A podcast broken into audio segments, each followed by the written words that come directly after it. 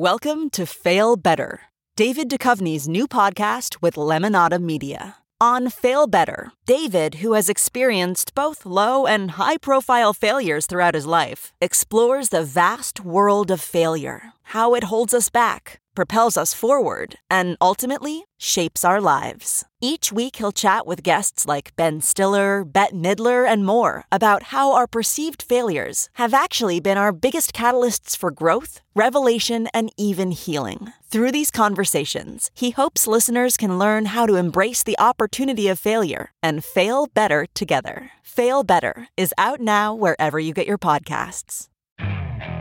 Okay, picture this. It's Friday afternoon when a thought hits you. I can spend another weekend doing the same old whatever, or I can hop into my all new Hyundai Santa Fe and hit the road. With available HTRAC, all wheel drive, and three row seating, my whole family can head deep into the wild. Conquer the weekend in the all new Hyundai Santa Fe. Visit HyundaiUSA.com or call 562 for more details.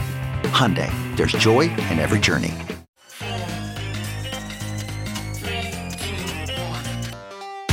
Welcome back to The Breakdown with me, NLW. It's a daily podcast on macro, Bitcoin, and the big picture power shifts remaking our world. The Breakdown is sponsored by Nexo.io, Circle, and Kraken, and produced and distributed by Coindesk. What's going on, guys? It is Sunday, December 11th, and that means it's time for Long Read Sunday. Before we get into that, however, if you are enjoying the breakdown, please go subscribe to it, give it a rating, give it a review, or if you want to dive deeper into the conversation, come join us on the Breakers Discord. You can find a link in the show notes or go to bit.ly slash breakdownpod. All right, guys, happy Sunday. Hope you are having a great weekend. And if you follow me on Twitter, you will be intimately familiar with this topic if you've been watching it all this week. Today, we are talking about Bitcoin dominance. And I think there are good questions and debates to be had about whether it's a relevant measure at all, but it is something that people have been talking about for a long time. And we're in a moment right now where everyone is trying to look to historical analogy to try to get a sense of what might come next, what's different this time, etc., etc., etc. So, where we're going to start is with a piece published on Coindesk by Noelle Acheson, who used to be the former head of research at Coindesk and Genesis, and now has a newsletter called Crypto is Macro Now. The piece is called Bitcoin Dominance is Behaving Weirdly, and that's sort of good.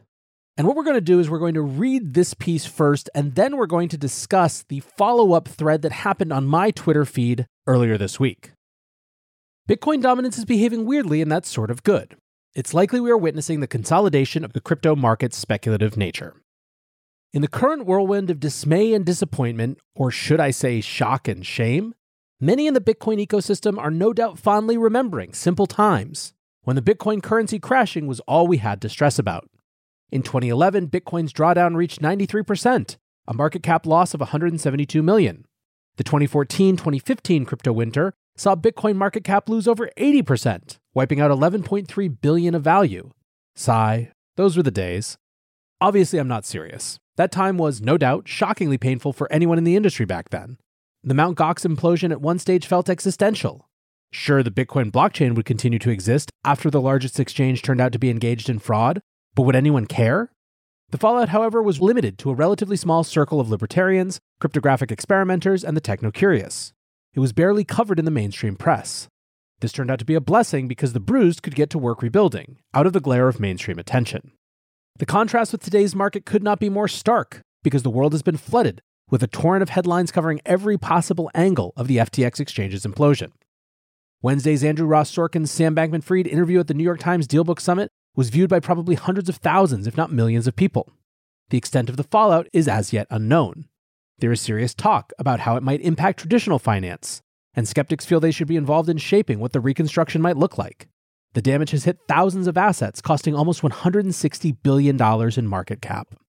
Back in 2011 to 2015, Bitcoin was the whole market. Now that is far from the case. This is unreservedly good. The range of technological spin offs and evolving use cases has probably surprised even the most optimistic of the early adopters. The rapid spread of interest and adoption has grown the value of the entire market. It has also, through diversification, reduced overall market risk. This last assertion may sound out of place given the implosion the industry has just witnessed, but it has been an industry implosion much more than a market implosion. The market still works. Crypto assets, with a couple notable exceptions, are still doing what they do. Bitcoin still produces secure blocks. Ethereum still pays staking rewards. Decentralized finance tokens continue to incentivize platform participation. Value is still transferred on chain. The market infrastructure has changed, the market itself, not so much.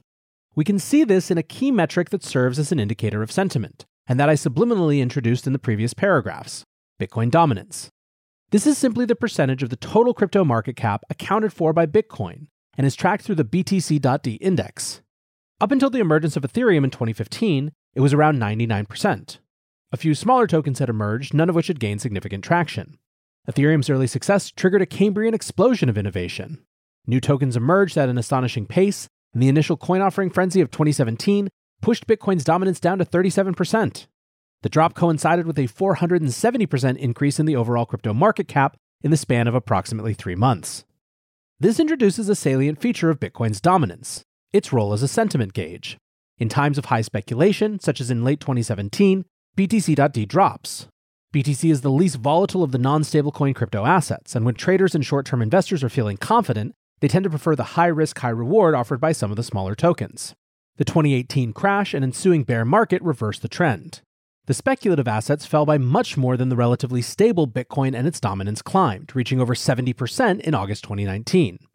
Then the market got confident again, new layer 1 blockchains attracted attention, and Bitcoin dominance headed down, reaching 58% a year later. We then saw an unusual phenomenon a speculative market in which Bitcoin was a star performer. In August 2020, MicroStrategy announced its first major Bitcoin purchase. In the following weeks, several other firms, funds, and millionaires revealed Bitcoin holdings. The institutions had arrived. In early 2021, Bitcoin corrected from its highs just as institutional and celebrity interest in other tokens started to take off, with a flurry of new funds, new listings, and new services. BTC.D dropped as lower cap tokens took the spotlight, outshining Bitcoin's performance even as it reached its all time high of 69,000 on November 10th. The normally high 60 day correlation between Bitcoin and other tokens dropped sharply during this period. We're getting to the weird part. Bitcoin dominance spiked during this year's May June market drama, along with a rotation into the relatively safe crypto asset, although the metric remained below 50%. It then understandably declined as the dust settled. But it hasn't really moved since, even though there has been plenty of cause for fear. Over the month of November, as the FTX contagion ripped through the system, crypto's market cap lost 15%. Yet Bitcoin dominance oscillated between 40.0% and 40.9%. It can't possibly be telling us that sentiment is flat. Has Bitcoin dominance lost its role as a sentiment gauge? That would imply that Bitcoin has lost its role as the safe crypto asset. Or could there be something else going on? It's possible that Bitcoin has not outperformed other crypto assets because, Rather than rotate into relative safety, investors have largely left the market. Bitcoin spot volumes have dropped to local lows after the panic spike earlier this month, but they are still above levels at the beginning of the year, while those for ETH are notably lower. This feels like an exit, but not a massive one. It's more likely we are witnessing the consolidation of the crypto market's speculative nature. This may sound alarming as many of us now instinctively recoil at the thought of more speculation, after the damage done to portfolios and reputation by shady actors over the past year. We also flinch just imagining how regulators are sharpening their knives to excise heightened risk from the market. All of this is reasonable, as is the relief felt by builders and creators that the industry can focus on the constructive aspects of crypto potential now that risky froth has been washed out. Only it hasn't.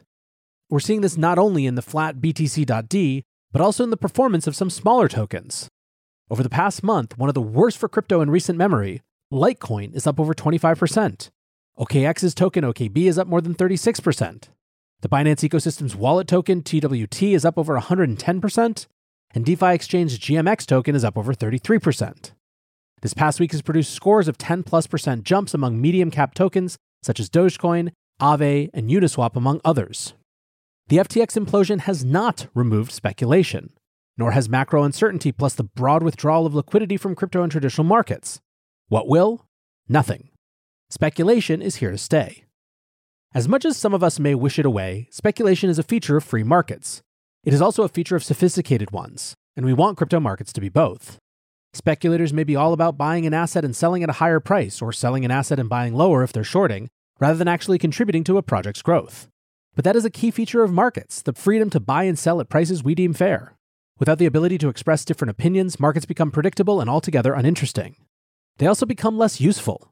Speculators may contribute to volatility, but they also enhance price discovery by reflecting opinions weighted by capital, closing arbitrage gaps, and providing exit liquidity. Speculation is not harmless. It can destabilize markets, especially if done with high leverage. But in most cases, the issue is more with the facilitating platforms than the trading behavior. Many critics point to the price distortions as evidence of speculative damage, conflating aggressive trading with market manipulation. In the confusing aftermath of the FTX implosion, even industry insiders are assuming that speculation, rather than a violation of trust, was at fault. And for many of us who are in this industry because of its potential to improve financial freedom and integrity, the desperate rush for returns feels, well, uncomfortably superficial. Speculation bashing may align with many core crypto values, and it does have a certain cathartic utility, but it is pointless. The strange behavior of Bitcoin dominance during the recent turmoil tells us that the market composition has changed. Bitcoin is still the anchor asset by a wide margin, but the volatility of its protagonism is weakening. This is a sign of a maturing asset class. That this should become apparent during one of the industry's darkest times is cause for hope.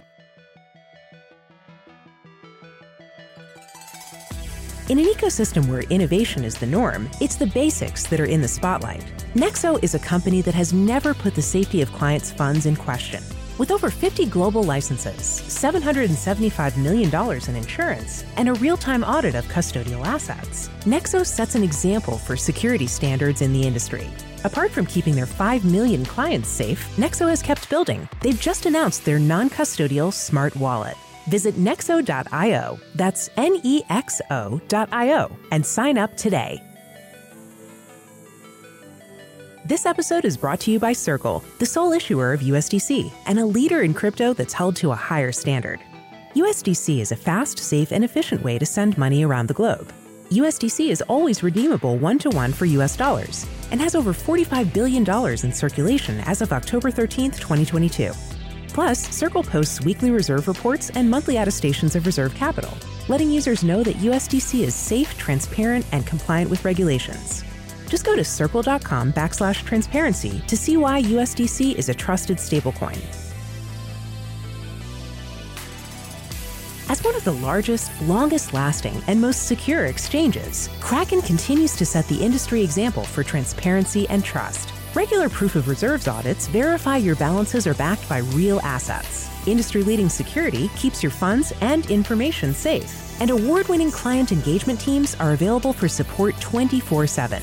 Buy crypto instantly with fast, flexible funding options on Kraken. Download the Kraken app on Google Play or the Apple App Store, or visit kraken.com slash breakdown to join.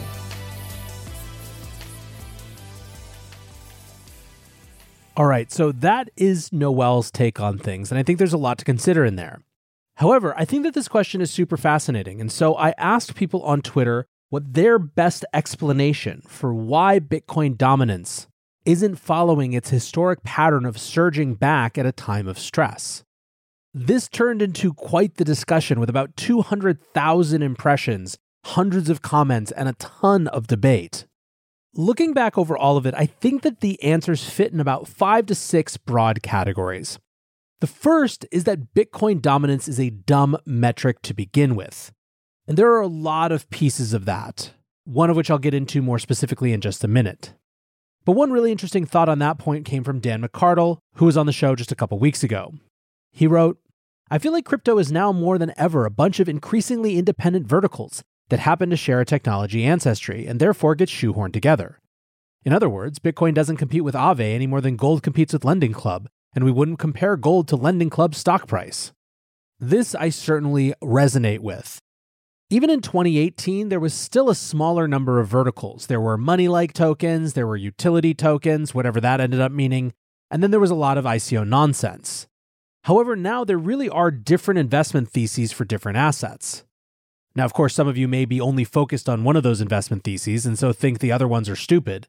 But the point being is that someone who decides to invest in Bitcoin as a long term store of value is different than someone who wants a highly performant programmable blockchain as a different approach to building games or Web3 services. And so the idea inherent in Bitcoin dominance that all of these assets are likewise and can just be compared together seems sort of fraught right from the beginning. However, there's another argument for why it's a silly metric to begin with that's a little bit more technical and I think has some merit. And that has to do with the very idea of market cap as a metric in general.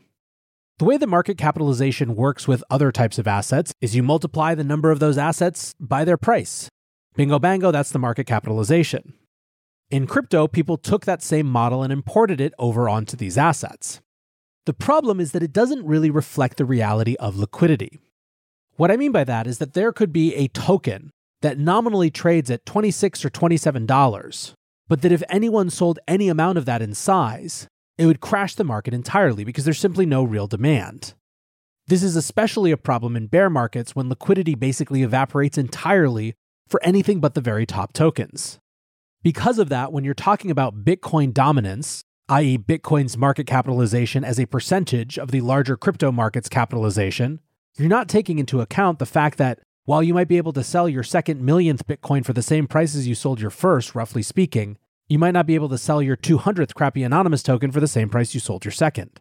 Matt B, BTC, puts this colorfully saying, If I have 1 billion bags of dog shit, I sell one bag for $10. My market cap of bags of dog shit is now $10 billion. This has now taken $10 billion away from this Bitcoin dominance chart. Now, the question is how much this really matters. According to CoinGecko, market dominance for altcoins, which is excluding major stablecoins in the top six crypto assets, was at around 15% in the depths of the 2019 bear market. By the same measure, altcoin market dominance now sits just above 20%. So altcoins are, yes, having an effect, but the long tail of low effort tokens can't really explain the entirety of this. But I said in a word in there that is also some people's favorite explanation, which is stablecoins. Scott Melker responded stablecoins not factored into standard dominance calculation. USDT and USDC were tiny or non existent during previous bear markets. That chart is effectively broken. Now, Ledin says, What are investors holding in this environment? The answer is stablecoins. Meet crypto's new safe haven asset. Now, this I think is definitely a piece of it. In 2018, people just weren't holding Tether, and USDC didn't exist until September 26 of 2018. Stablecoins have now become effectively the most stable asset, taking that role from Bitcoin. In the same way that trading pairs were always with Bitcoin in 2017 and that shifted to stablecoins in this last bull market, so too is the stable keep me out of everything asset going to change to stablecoins now that they're so endemic. If you look at the history between 2019 peak bear market to now, stablecoins went from 2% to 14.8%. More importantly, from peak 2020 bull market to now, stablecoins went from 5% to 14.8%, which is a demonstrable flight to safety going into stablecoins. Comparing that to the previous cycle, USDT went from 0.2% to 2%, a meaningful increase but was still dwarfed by the overall market. And I think we're starting to get a picture here. You're seeing a little bit in the altcoin side, you're seeing a little bit in the stablecoin side. But another popular argument was, of course, the strength of ETH compared to previous cycles. Raoul Paul wrote Metcalfe's Law on the adoption effect plus the merge and the lack of narrative appeal that drives adoption. Zero X Hammer writes, Where's the innovation taking place? I use Ethereum and L2s every day, haven't used Bitcoin in years. Eagle Capital's Scoopy writes, Because large players are increasingly more comfortable holding ETH stablecoins. Crypto trader Guy writes the flight to safety on chain now also includes ETH. More people are more comfortable with using Ethereum than previous cycles, and also trusting their native digital asset is still going to be there at the end of the bear market. There were a lot more folks who had various versions of that argument as well. What do the numbers say? Ethereum is one of the biggest changes. It represented below 10% last bear to knocking on 20% now. That's obviously a doubling of its place in this bear market composition. So if you take all of those answers and you take Noelle's answers, what you have is just a market that looks different, where Bitcoin serves a different role. Stablecoins have taken much of what that role used to be in the context of what made Bitcoin dominance as a metric interesting in the first place. I also think that the folks who write that there is an infinitely increasable world of tokens out there, which means that Bitcoin's dominance is likely to fall over time, are correct as well. That's just the nature of the expansion of the industry. To be clear, I don't think Bitcoin's dominance staying at 40% or whatever it is, or going down even, represents a problem in any real way. It's mostly just an interesting lens through which to look at how things have changed in this industry over time. Still, I do think that we should be looking for relatively better rather than relatively worse metrics, and I think it would be reasonable to come away from this saying, I'm just not sure how useful Bitcoin dominance as a metric is anymore. Luckily, with that, there are plenty of folks out there who are figuring out much more interesting and relevant metrics to use. Checkmatey, the lead on chain analyst at Glassnode, argued hard that Bitcoin dominance was an outdated metric, and that ratio of realized market cap was a more appropriate metric to use. Realized market cap looks at tokens at the last price they actually traded hands, which tends to filter out those tokens that are nominally priced at a certain level and have a big overall market capitalization, but with a tiny fraction of the supply actually moving at any given time. Indeed, Checkmatey explained that realized cap filters out those small tokens, which are mostly held by insiders and not traded. It also removes stablecoins and lost coins from the mix. When you look at that chart, he writes Bitcoin's dominance is at 59% and rising at multi year highs. Market cap is a metric that allows the SBFs of the world to run their high, fully diluted value scam valuations and dupe investors. Realized cap is the ultimate valuation tool as it requires tokens to truly circulate and thus influence the daily traded volume, depressing prices. So, where I'll leave you is that if you're interested in this, go check out that post on my Twitter at NLW, like all of my accounts. Checkmatey has the biggest response. I'm pretty sure it ratioed the original post, which I completely support. I also retweeted it. And in any case, I hope this was an interesting look at how the world has changed through the lens of this one particular metric. For now, I want to say thanks again to my sponsors, Nexo.io, Circle, and Kraken, and thanks to you guys for listening. Until tomorrow, be safe and take care of each other. Peace. Here in America, work is in trouble. We've offshored our manufacturing, sent away good jobs, and lost so much ability to make things. American Giant is a company that's pushing back against this tide. They make high quality clothing sweatshirts, jeans, dresses, jackets, and so much more, right here in the USA. Visit American Giant.com and get 20% off your first order when you use code STAPLE20 at checkout. That's 20% off your first order at American Giant.com, promo code STAPLE20.